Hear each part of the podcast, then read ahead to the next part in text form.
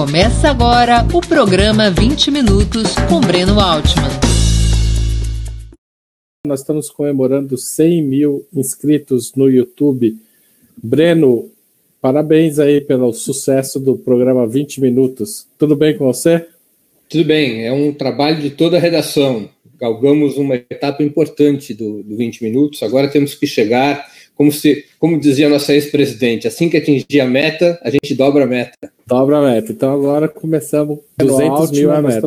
Tudo bom, Lucas? Lucas, 100 mil do Opera Muitos no YouTube, trabalhando de casa. Breno. Estou perguntando para o Breno é, como é que ele avalia as políticas, né, as diferentes políticas dos, dos países da região, quais são os bons, os maus exemplos latino-americanos no, no combate à pandemia do coronavírus. Antes Olha, do Breno responder, Breno, calma.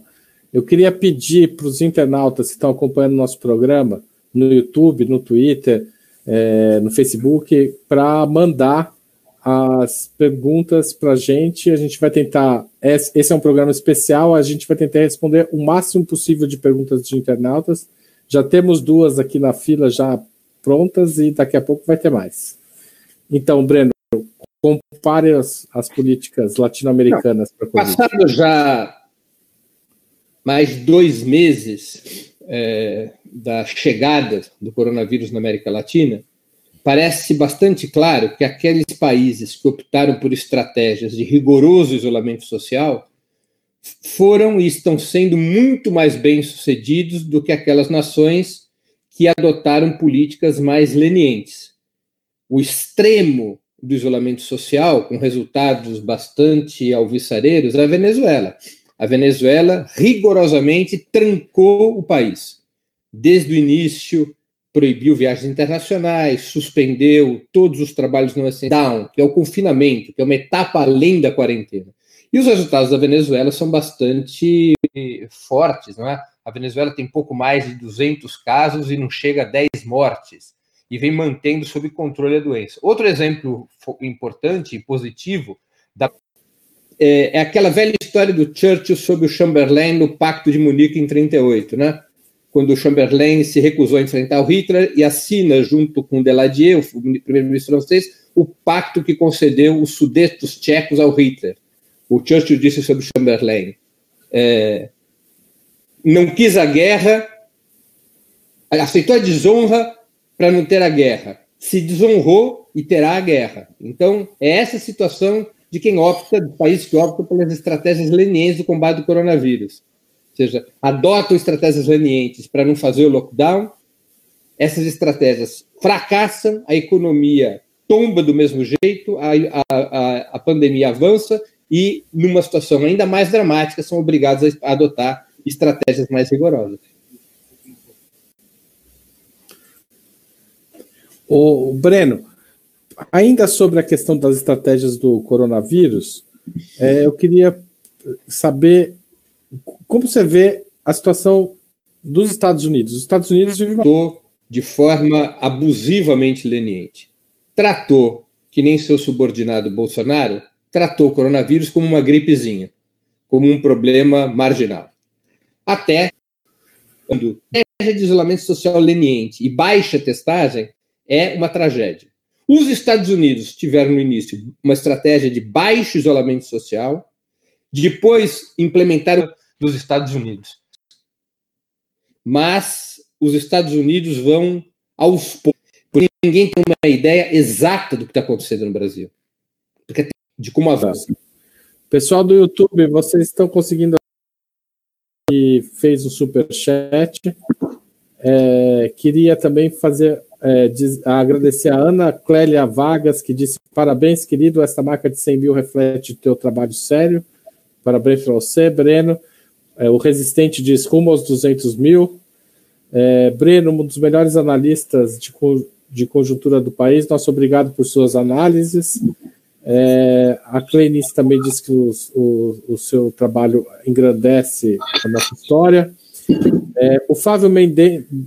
Flávio Menendez disse: pense que o caminho é esse, entrevistando alguém, sendo entrevistado, você tem muito conhecimento a ser explorado. O Blackman duvida da Venezuela, diz que não tem comida lá. Era até legal você falar disso, Breno, se você puder um pouco sobre a situação da Venezuela. E esses alimentos têm preço, porque os produtores, na prática, ao controlar a oferta, controlam o preço, porque os preços são estabelecidos em mercado livre. Então, a agricultura alimentar venezuelana cresceu e cresceu bastante. Não há problema de abastecimento mais na Venezuela. Qualquer um que vá ou que pudesse ir a um supermercado até dois meses atrás, antes da Venezuela fechar suas fronteiras, veria os supermercados cheios de produtos. Tudo bem, a origem já não é mais Estados Unidos, Itália, França ou Espanha. A origem é Bielorrússia, Irã, Turquia, Rússia. Né? Mudou os fornecedores e os produtos é, hortifruti granjeiros, por exemplo, são todos produtos nacionais. Os supermercados, supermercados estão repletos desses produtos. E esses produtos estão na cesta básica venezuelana, chamada CLAP, que é distribuída, era distribuída para 15 milhões de venezuelanos e passou a ser distribuída para 18 milhões de venezuelanos, chegando a 20 milhões durante a crise da pandemia. Então, é, a Venezuela, efetivamente, há cerca de três anos atrás, enfrentava um problema de escassez relevante. Essa escassez tinha como origem, fundamentalmente, as sanções que os Estados Unidos e a União Europeia já aplicavam contra o país. Essas sanções começaram a ser aplicadas em 2014, ainda sob o governo Obama. Então, já são quase seis anos de sanções. Essas sanções bloqueavam as importações venezuelanas e bloqueavam suas exportações.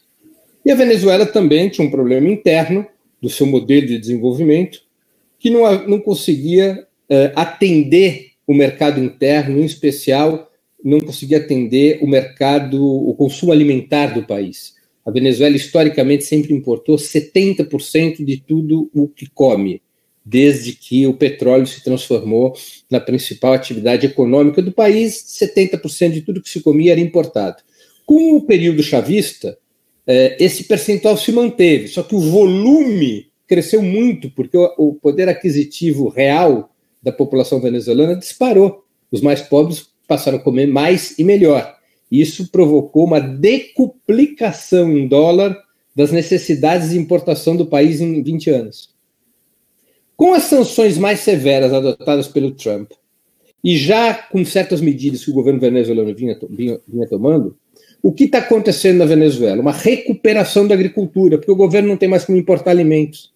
Ao não poder mais importar alimentos que eram subsidiados para serem vendidos a baixo preço ou até é, entregues sem custo algum para a população, ao não existir mais essa possibilidade de importação, o mercado passou, voltou a ser abastecido pela produção interna, por pequenos agricultores que vão retomando a produção alimentar, porque a produção alimentar passou a ter mercado, incluindo o próprio governo, e preço, porque já não há mais competição com os produtos importados que eram subsidiados.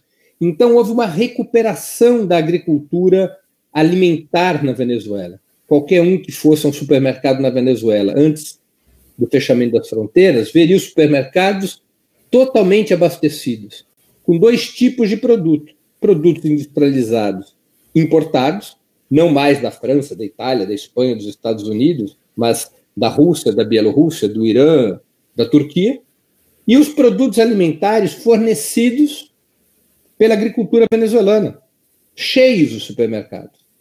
E isso permitiu à Venezuela ampliar a distribuição da cesta básica, que eles chamam lá de CLAP, que é uma cesta básica é, ampliada, que era distribuída para 15 milhões de venezuelanos, subiu para 18 milhões, agora para 20 milhões. Dois terços do país recebem a CLAP, que é um instrumento essencial para a estratégia de isolamento, de confinamento social executada por Nicolás Maduro para enfrentar a pandemia, porque a alimentação das pessoas fica garantida. E isso tem sido um instrumento fundamental. Eu, eu não queria mudar muito de assunto, mas vamos falar um pouco de Brasil sobre essa questão alimentar.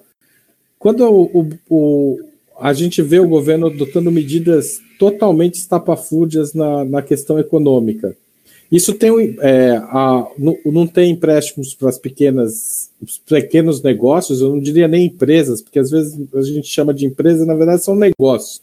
Né? A pessoa é quase um, é um meio de sobrevivência. Os 600 reais é, tem gerado filas e filas na caixa com risco de contaminação das pessoas que têm que ficar lá esperando.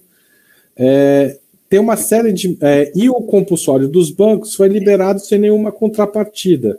Ou seja, o que em tese era uma medida correta, que era soltar o dinheiro que estava entesourado lá para controlar a inflação, etc., teve um efeito de colocar os bancos numa situação de sobra de dinheiro e, o, e a, o que eles fizeram foi aumentar os juros e as exigências. Ontem o governo soltou uma MP, em tese, liberando os bancos de não fazer novas exigências de documentação, etc., mas é uma autorização. Os bancos não são obrigados a emprestar sem essas medidas, o que significa um travamento. Parece que o Bolsonaro, na, na tentativa de jogar a favor de uma política de redução do confinamento, quer provocar uma grande crise econômica. Faz algum sentido isso, Breno? Olha, é, eu acho que a gente tem que analisar essa situação em dois planos diferentes. Primeiro, o plano dos interesses econômicos, depois, o plano dos interesses políticos de Jair Bolsonaro.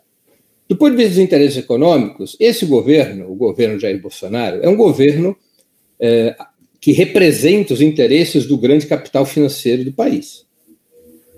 As políticas neoliberais defendidas e praticadas por Paulo Guedes, e que são medidas apoiadas por toda a direita brasileira, pelas elites empresariais, pelos meios de comunicação, essas políticas neoliberais representam fundamentalmente os interesses dos grandes bancos. E este governo, em plena crise do coronavírus, defendeu os interesses dos grandes bancos, com a liberação de várias categorias de crédito governamental para os bancos, para garantir sua solvência, sua liquidez.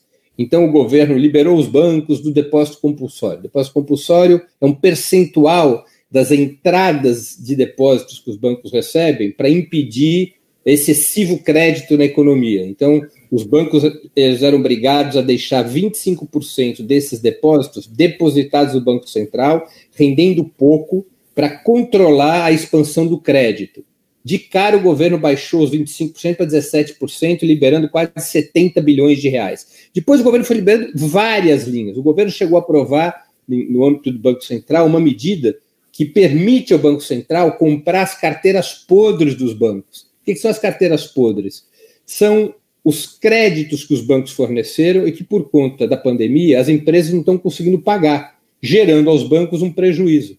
O Banco Central está comprando esse prejuízo, está estatizando o prejuízo, pagando aos bancos com um, um, o valor desses créditos. Esses créditos estão passando, estão sendo securitizados, estão passando para a responsabilidade do Banco Central. Então foram várias linhas de crédito que somadas chegam, pessoal, preste bem atenção no número, chega a 1,2 trilhão de reais. É o dinheiro que foi injetado nos bancos. E não foram exigidas contrapartidas, os bancos continuam emprestando para as grandes corporações e para o próprio governo. Os bancos não, não estão fazendo os recursos chegarem nos trabalhadores por conta própria, não estão fazendo chegar nas pequenas empresas, não estão fazendo chegar, enfim, todas as as categorias e grupos sociais supostamente beneficiados por medidas aprovadas pelo Congresso Nacional. Enquanto isso, enquanto isso, a situação dos mais pobres, seja dos trabalhadores mais pobres, seja das micro e pequenas empresas, se transforma num desespero. Os bancos engordam e os setores mais pobres da, da sociedade, que são a imensa maioria, vão pagando uma conta altíssima pela crise. Os bancos engordam porque têm mais recursos para emprestar a juros mais altos, porque, em nome da inadimplência, os bancos aumentaram os juros. É possível que nós assistamos uma coisa dramática, para não dizer cruel, que é os bancos elevarem sua lucratividade em função da pandemia e não assistir essa lucratividade reduzida, o que seria uma coisa aterrorizante. Quando a gente fala de bancos no Brasil, Haroldo, a gente está falando de cinco bancos, né? Cinco bancos Sim. controlam 84% do sistema de crédito do Brasil. São dois bancos públicos especializados, o Banco do Brasil e a Caixa Econômica Federal. O Banco do Brasil cada vez mais se concentra na carteira agrícola, a Caixa Econômica Federal na política habitacional. E três bancos privados, o Bradesco, o Itaú e o Santander, que é um banco estrangeiro. E esses cinco bancos correspondem a 84% do mercado. Nem os pequenos bancos estão recebendo recursos. Os recursos do Banco Central estão todos sendo centralizados nos grandes bancos, que vão se reforçando, que vão tendo maior taxa de lucratividade e que vão ter um enorme poder de influência na economia na hora da reconstrução. porque eles vão ter ativos financeiros que ninguém mais pra vai escolher. ter. Vai aumentar a hegemonia do capital financeiro depois dessa crise. Então, você tem essa questão, que são os interesses econômicos defendidos pelo governo Jair Bolsonaro: defesa dos bancos e opressão à classe trabalhadora, aos pobres da cidade do campo, ao micro pequenos, aos micro e pequenos empresários que estão desesperados. Tem os interesses políticos de Jair Bolsonaro. Jair Bolsonaro faz uma conta diante do isolamento a qual ele está submetido em função da leniência no seu combate ao coronavírus, em função do seu abraço com a morte, que, que provocou um fortíssimo desgaste, que levou as camadas médias dos grandes centros a assumirem uma postura de oposição, batendo as panelas todo dia à noite. É, em função dessa situação de isolamento, a aposta de Bolsonaro foi mais ou menos a seguinte: ele colocou a economia contra a saúde pública, tentando dialogar com os desesperados, além dos grandes empresários, esses micro e pequenos empresários que estão apavorados com o tempo de isolamento social, porque muitos, isso é verdade, Pense um dono de um pequeno restaurante. Ele consegue manter o restaurante dele parado por um mês, por dois meses. Depois disso, para poder manter o pagamento mínimo das contas, ele já vai estar vendendo as mesas, as cadeiras, devolvendo. Ele não vai ter ninguém para comprar isso. Ele nunca mais conseguirá reabrir o restaurante dele. É. Com muitos pequenos empresários vai acontecer isso. Muitos trabalhadores vão perdendo o emprego. Então, Bolsonaro passou a dialogar para esses setores sociais se contrapondo ao isolamento social, que é uma tarefa executada mais pelos governadores de estado e pelos prefeitos do que pelo governo nacional, tentando colocar si próprio como defensor da economia e defensor desses setores que estão desesperados com a crise e com o próprio isolamento social.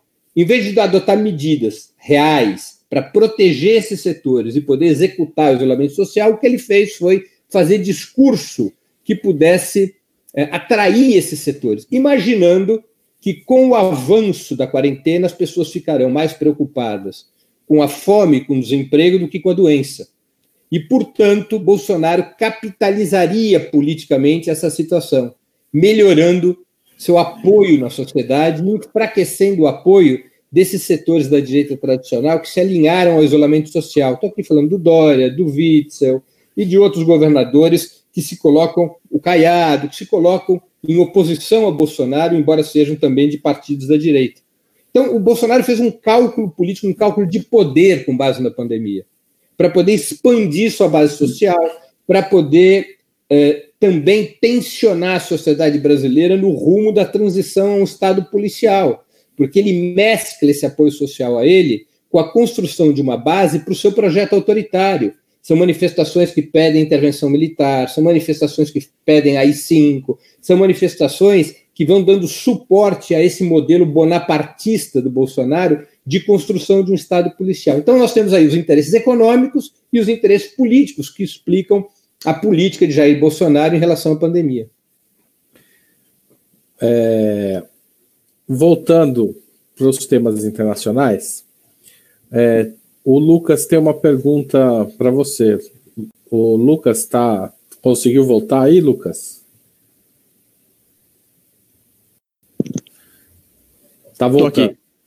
Lucas, qual a voltando. pergunta que você tem para o Breno? Então, Breno, é, a gente já falou do, dos Estados Unidos, né? E eu queria voltar para o centro do sistema também, é, a União Europeia tem se mostrado meio desorganizada, né, em combater a pandemia como um bloco hegemônico, é, tem dado cabeçada entre os países e uh, certas alfinetadas, né, entre países. Como é que você enxerga a, a, a, postura da União Europeia frente à pandemia? O que, que a gente pode esperar da, dessa União Europeia é, no cenário pós o coronavírus? Olha, é, a, a União Europeia, na sua hora decisiva, que é a pandemia, mostrou que não existe, né? Eles não foram capazes de nenhuma atuação coordenada. A União Europeia se revelou apenas como uma aliança das distintas burguesias financeiras da Europa para garantir os ativos dos grandes bancos e das grandes corporações. Na hora em que necessita da intervenção da União Europeia para uma estratégia comum contra a pandemia, ela não existiu. Ela não existe nem em termos de saúde pública, nem em termos de recursos financeiros, de política econômica, para dar sustentabilidade à luta contra a pandemia. ela é uma grande omissa. Cada país da Europa fez sua própria política. Muitas vezes em confronto uns com os outros. Porque, por exemplo, imagina só, países, vizinhos, né? países né? que estão saindo da crise, que começam a, a estar numa situação de platô e já começam, digamos assim, a, a, a parte descendente da curva da pandemia esses países já vão podendo abrir suas fronteiras. Só que se seus vizinhos estiverem na curva ascendente, corre o risco de uma segunda onda pandêmica. Porque os vizinhos terão um público, terão um conjunto de cidadãos, um conjunto maior de cidadãos infectados, que atravessarão fronteiras e novamente trarão vírus para países que estão se libertando da pandemia não há coordenação sobre as fronteiras internacionais, não há coordenação de estratégia. Nós vimos que a Suécia se recusou a uma estratégia de isolamento social até o último minuto do segundo tempo. A, a Suécia agora faz uma estranha celebração de que eles estão próximos de chegar à imunização de rebanho, ou seja, a ter uma espécie de autoimunização às custas de um número magnífico de infectados e de mortos, eles chegariam a um patamar de autoimunização, a ver se isso é verdade, mas é uma política completamente diferente da política da Alemanha, por exemplo. Então uhum. não houve nenhuma coordenação da União Europeia, não tem um plano econômico social coordenado para enfrentar o problema. Teve países que cumpriram rigorosamente uma estratégia de isolamento com bons resultados, isolamento preventivo, é o caso de Portugal. Portugal tem números é, espetacularmente positivos, tanto em termos de taxa de letalidade quanto de testagem em massa. E outros países foram à beira do precipício. Alguns pularam do precipício, como é o caso da Lombardia na Itália, ou o caso da Espanha também. Então, a União Europeia, o, o Lucas, é um fracasso de público e crítica. Ou seja, ela se mostrou pouco mais do que uma aliança financeira em defesa dos grandes banqueiros, dos grandes fundos de investimento, das grandes corporações. Ela é incapaz, foi incapaz, se demonstrou incapaz de coordenar qualquer ação efetiva de combate ao coronavírus. Parece a, a, o Mercosul nesse aspecto. Claro. Ficou parecida com o Mercosul. Por Evidente. falar, o, o, Breno, o Renato Borgom... Borgo... Borgomoni.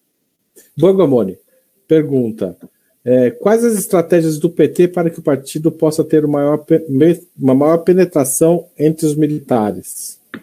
Puxa vida, essa é uma resposta que eu vou ficar devendo, porque eu não conheço a política do PT em relação a isso. Não sei se o PT tem uma política em relação a isso, se ela existe, eu não a conheço. Eu não sou membro da direção do PT.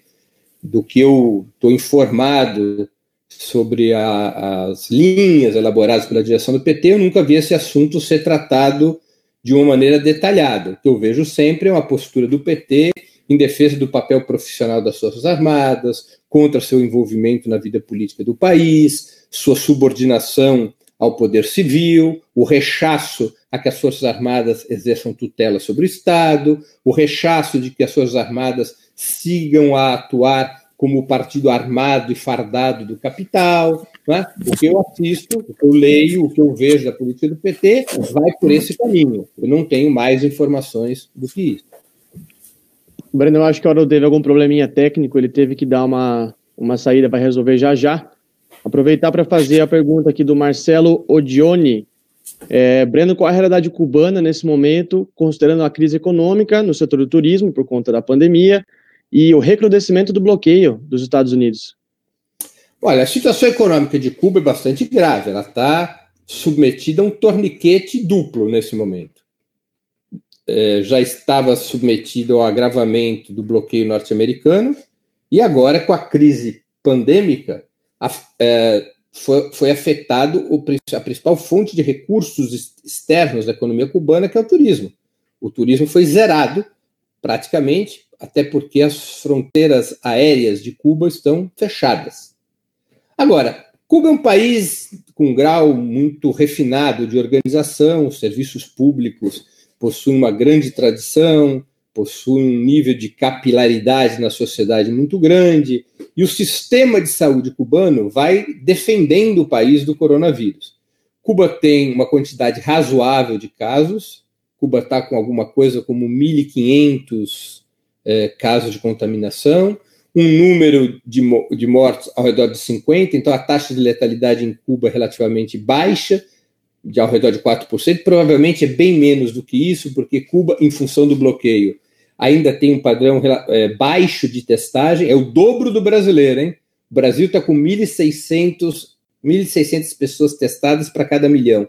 Cuba, se minha memória não me trai, está com 3,6, 3,8 é, mil pessoas testadas para cada milhão. Ainda é um padrão baixo de testagem. Se o padrão de testagem subir, a taxa de letalidade vai cair, vai cair, porque certamente o número de infectados em Cuba é superior a 1.500, 1.600, é possível que chegue a 5, 6 mil. Isso derrubaria a taxa de letalidade em Cuba para um padrão alemão, ou seja, um padrão de 1,1, 1,2, 1, talvez até menos do que isso. E o sistema de saúde cubano ele não sofre riscos de colapso é, exatamente porque eles têm uma capacidade preventiva muito grande. Então, Cuba colocou seu sistema de saúde, seus estudantes de medicina, as estruturas que são chamadas de comitês de defesa da revolução, que existem em todas as quadras, os comitês do Partido Comunista, a fazer uma verdadeira varredura nas casas das pessoas, não com capacidade de testagem, porque Cuba não tinha testes, kit suficiente de teste, mas fazendo todo, tudo que tinha a ver com a seletividade por sintomas, ou seja, é, isolando todos que tinham febre, que tinham tosse, que tinham problemas respiratórios, e com isso, Cuba vai controlando o fluxo de infecção do coronavírus, é? vai controlando pela atuação do seu sistema de saúde sem adotar políticas muito rígidas de quarentena. Cuba adotou algumas políticas de quarentena, como o fechamento das escolas, a suspensão dos transportes públicos, a paralisação de alguns serviços essenciais, mas não adotou um sistema de confinamento em casa generalizado, porque o sistema de saúde consegue fazer a chamada seleção social, né? entre aqueles que eh, eh, possuem o vírus e os que não possuem, a partir de uma massiva análise eh, dos sintomas. É o suficiente? Não. Precisa fazer testagem em massa, porque, como nós sabemos, muitos dos que têm o, o foram infectados pelo coronavírus são assintomáticos não revelam nenhum sintoma, mas são transmissores. Ao serem transmissores, podem oferecer perigo. Os kits de, de teste em Cuba estão chegando, são fornecidos fundamentalmente pela China. Cuba está ampliando a testagem, já é o dobro da testagem brasileira, e eles imaginam chegar a um padrão de 10 a 12 mil testados por cada grupo de um milhão, o que permitiria a Cuba ter um registro muito rigoroso do que se passa no país e começar a ter uma estratégia tanto de é, contenção detalhada do vírus, quanto já de relaxamento das políticas de isolamento social que eles foram adotando. Evidente que a situação de Cuba é preocupante, porque provavelmente uma das últimas é, atividades a, ser, a serem liberadas é o turismo. Vai demorar para a normalização do turismo no mundo. É possível que nós só tenhamos uma recuperação dos fluxos de turismo quando tiver vacina. E isso pode tardar ainda um ano, um ano e meio. Então, a situação econômica de Cuba ela é muito complexa, mas o país está acostumado a enfrentar o bloqueio americano. Eles já enfrentaram situações mais complexas do que essa, por exemplo, durante o chamado período especial, quando eh, a União Soviética entrou em colapso em 91 e Cuba ficou numa situação brutal, uma situação de muita dificuldade. A situação hoje é grave, mas o país está relativamente preparado para essa situação. A gente passou dos 40 minutos, mas a gente vai continuar porque a gente teve aquela interrupção. Vamos continuar mais um tempo. Tem gente perguntando sobre as estratégias do Irã. É, deixa eu ver pegar aqui o nome. É, o Fernando Oliveira pergunta sobre as, estra as estratégias do Irã no combate ao coronavírus. E eu queria te perguntar também sobre o Vietnã, já que não sei se você acompanhou, é, mas o Vietnã tem, é o, talvez o caso de maior sucesso com o menor uso de recursos é, de ponta, né, no combate. Inclusive, é, Vietnã, eu, eu, eu, infelizmente, eu não tenho informações suficientes para poder fazer qualquer tipo de análise sobre o caso iraniano. Eu, não é um caso que eu tenho acompanhado, eu vou ficar devendo essa. Eu posso ah, e o Vietnã, você pode? Vietnã, é? O Vietnã, de fato, Haroldo, é um caso exemplar, porque o Vietnã adotou uma estratégia com bastante semelhanças em relação à estratégia cubana. Sem possuir kits de testagem, o Vietnã conseguiu fazer com que o seu aparato político e de saúde pública, é, isolar-se com muita eficácia as ondas de avanço da pandemia. Então, o Vietnã conseguiu, por esses sistemas de visita de casa em casa, por adoção de políticas ultra rigorosas de isolamento social, ao contrário de Cuba, o Vietnã adotou políticas ultra rigorosas de isolamento social, o Vietnã conseguiu conter o avanço da pandemia e apresenta números muito importantes, muito positivos em relação ao coronavírus. São números é, que chegam a ser espetaculares nessa situação em que está o mundo. Basicamente, por políticas ultra rigorosas de isolamento social. Nisso, o Vietnã teve uma política mais parecida com a China e a Venezuela do que com Cuba. E também com uma varredura é, casa a casa para afastar os casos de sintomatização, uma, uma varredura é, com, com, muito sucesso, feito com muita organização. Nós sempre, sempre temos que lembrar que o Vietnã, tal qual Cuba, se beneficiam nessas horas de serem países que estiveram por tanto tempo submetidos a ameaças militares que o país está organizado para a guerra. Cada uhum. cidadão vietnamita sabe o que fazer em caso de guerra.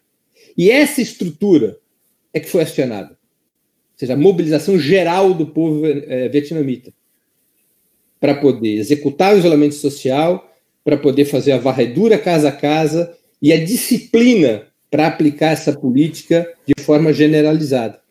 Cuba também se beneficiou disso, porque também é um país que, em função do bloqueio, é, incentivou muito a disciplina, a educação, a pedagogia do povo para situações de crise.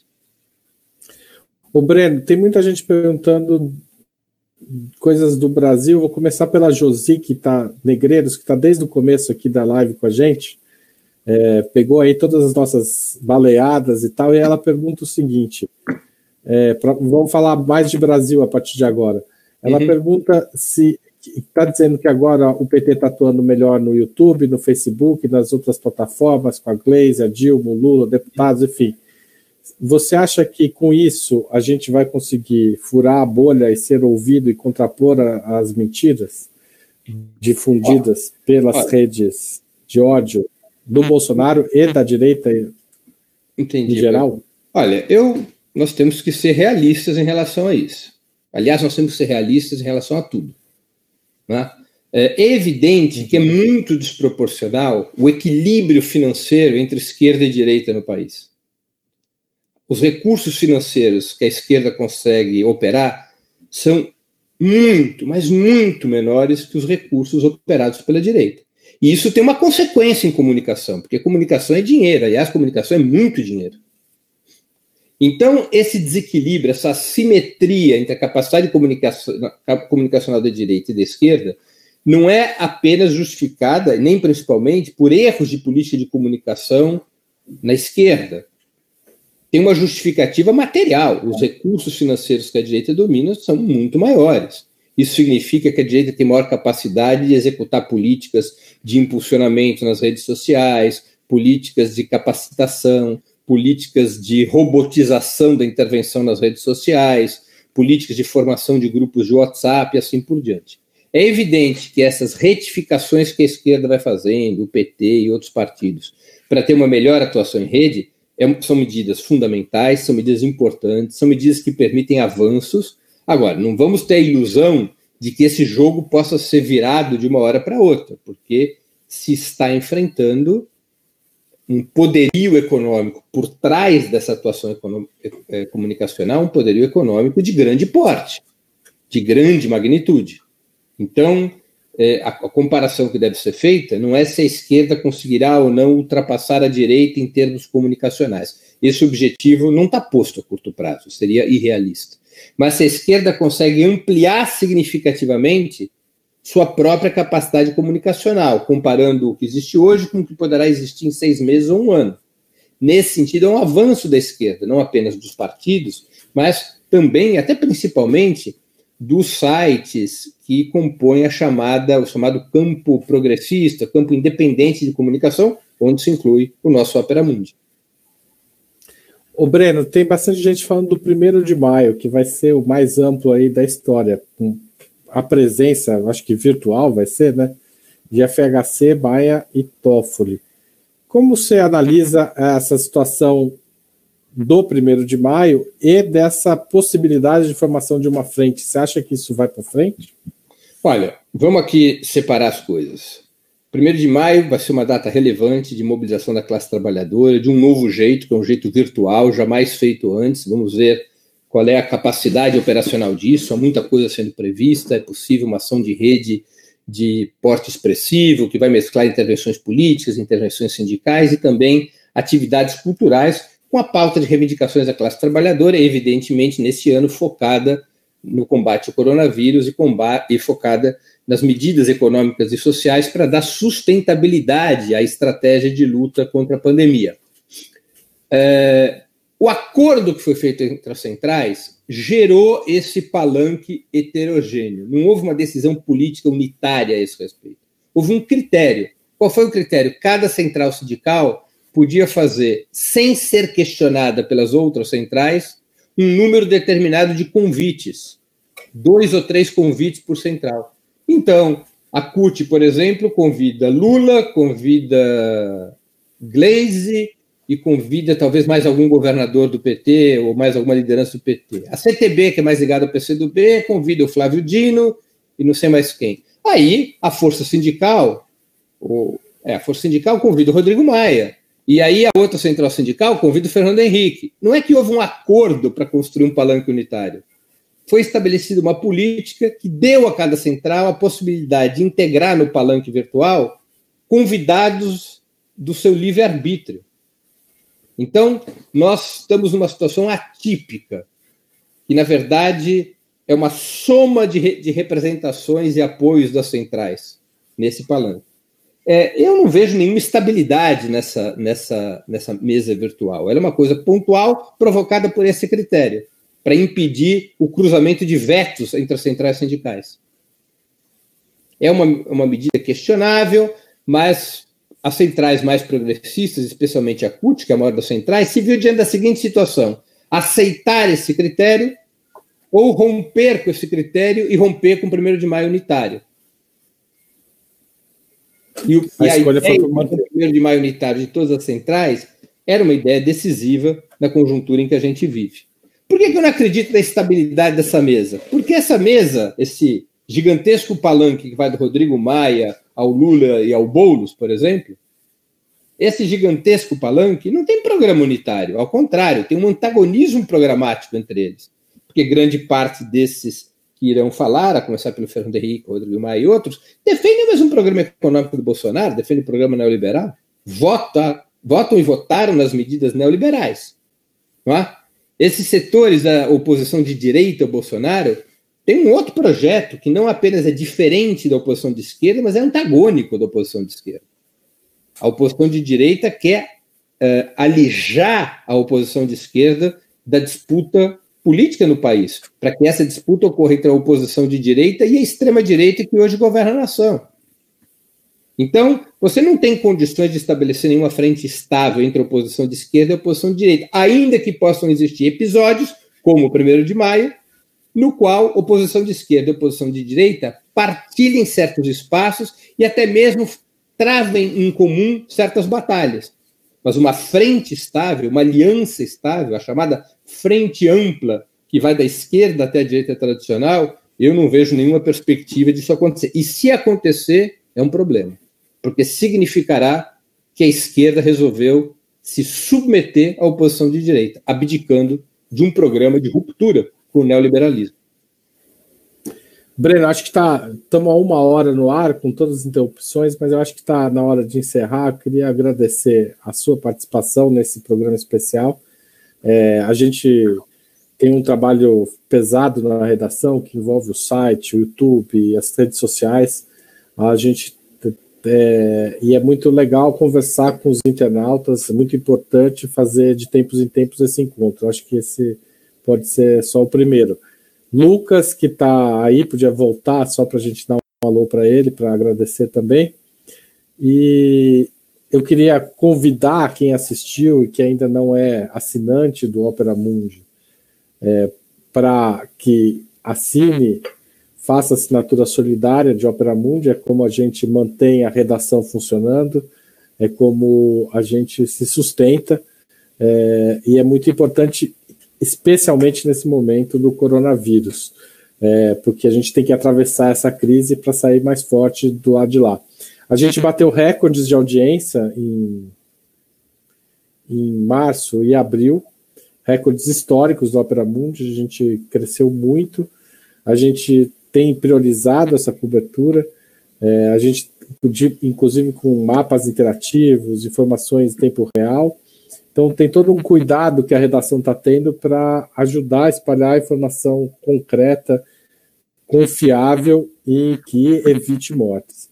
Então, é, isso de alguma forma está sendo reconhecido, mas é importante que a gente fortaleça a imprensa séria e progressista e comprometida com um projeto alternativo aí a esse projeto destrutivo. Breno, você gostaria de mandar um abraço final aí para o pessoal? Antes ah, do Lucas, né, Lucas? Deixa o Lucas. Agradeço, agradeço o Breno, agradeço o Haroldo, agradeço todo mundo que acompanhou a gente até agora. E vamos é, nessa, né, Lucas? Não, eu Tem queria, para fechar aí. Eu queria também cumprimentar o, o Lucas do Haroldo e, com, e, agradecer a todo mundo que assistiu o programa de hoje. É, pedir para que continuem assinando o canal do Opera Mundi no YouTube. Como eu disse no início, agora que a gente alcançou a meta, nós temos que dobrar a meta, como fala, gosta de falar nossa célebre presidenta Dilma Rousseff. É hora de dobrar a meta. Uh, e acho que a redação deve analisar a possibilidade da gente fazer esse tipo de encontro com alguma periodicidade, porque é uma maneira da gente ter uma interlocução com os nossos espectadores. O programa 20 Minutos tradicional, ele não tem essa possibilidade da, pela, pelo seu perfil, né? Mas um debate desse tipo, com perguntas, com a abordagem de vários temas, permite uma participação dos nossos espectadores e acho que nós temos que estudar uh, uma, uma, a possibilidade de tornar periódico esse 20 mais 20. Legal. Muito obrigado e até a próxima. Valeu. Para assistir novamente esse programa e a outras edições dos programas 20 Minutos, se inscreva no canal do Opera Mundi no YouTube. Curta e compartilhe nossos vídeos. Deixe seus comentários. O jornalismo de Ópera Mundi é mantido com o seu apoio. Faça uma assinatura solidária em www.operamundi.com.br. Com um pequeno valor mensal, você nos ajuda no desenvolvimento de um jornalismo independente e de qualidade. Obrigado pela audiência e até a próxima.